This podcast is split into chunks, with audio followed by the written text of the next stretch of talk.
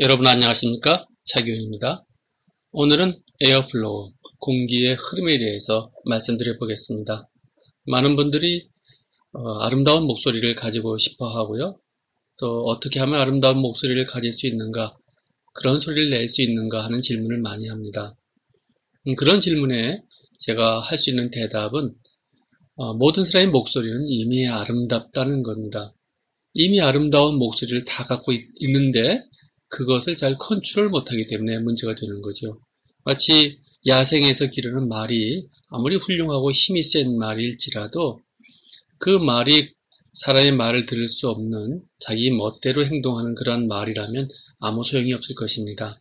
우리 목소리가 그러합니다. 아무리 아름다운 목소리라 할지라도 그 목소리를 사람이 컨트롤하지 못하고 반대로 그 목소리에 따라간다면 그거는 좋은 목소리가 될 수 없는 거죠.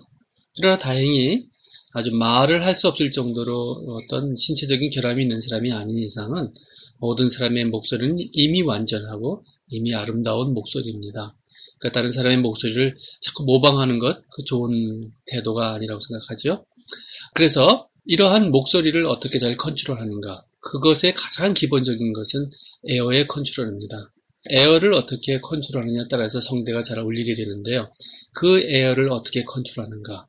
그것을 우리가 항상 생각하면서 노래를 부르신다면 좋은 노래를 부를 수 있습니다. 많은 분들이 너무 많은 air를 내보내고요. 또 어떤 순간에는 너무 적은 air를 내보냅니다. 그럴 때 성대는 좋지 않은 현상을 갖게 되는 거죠. 너무 많은 에어가 나갈 때 서브클로털 압력이 너무 세워져서 성대는 굳게 되고 너무 적은 그런 에어가 나갈 때 목소리는 여러 가지 어려움을 겪게 됩니다. 따라서 에어를 어떻게 균등하게 부드럽게 일정한 속도를 잘 에어를 보내는가. 그리고 옛날 전해오는 발성법을 보면 노래를 공기에 띄워서 불러라. 숨에 띄워서 불러라는 말이 나옵니다. 굉장히 중요한 말이고요. 역시 air가 끊임없이 흘러가는 가운데서 노래를 불러라. 마치 물에 뗏목이 떠내려가는 것처럼 물이 물을 air라고 생각하고 그 air에 노래가 떠가는 것처럼 노래를 부르라는 거죠. 이런 상태가 될 때 air가 모자라지 않으면서도 과잉되지 않는 상태. 그러면서 노래가 같이 그 숨에 따라서 흘러가는 상태를 가장 좋은 상태로 본 거죠.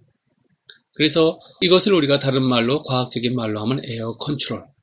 공기의 흐름을 우리가 잘 조절하는 겁니다.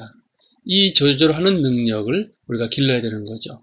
노래 부르실 때 아, 내가 아름다운 목소리를 내고 있는가 지금 성대가 잘 울리고 있는가 그거 이전에 air가 충분히 부족함이 없으면서도 또 너무 과잉으로 흐르지는 않는가 스무들이 잘 흘러가는가를 생각해 봐야 합니다. 그럴 때 우리의 성대는 잘 울리게 되는 거죠. 노래를 부르시면서 항상 내 목소리가 아름다운가 보다는 에어가 잘 흘러가는가를 먼저 보시는 것이 현명하다고 생각합니다. 감사합니다.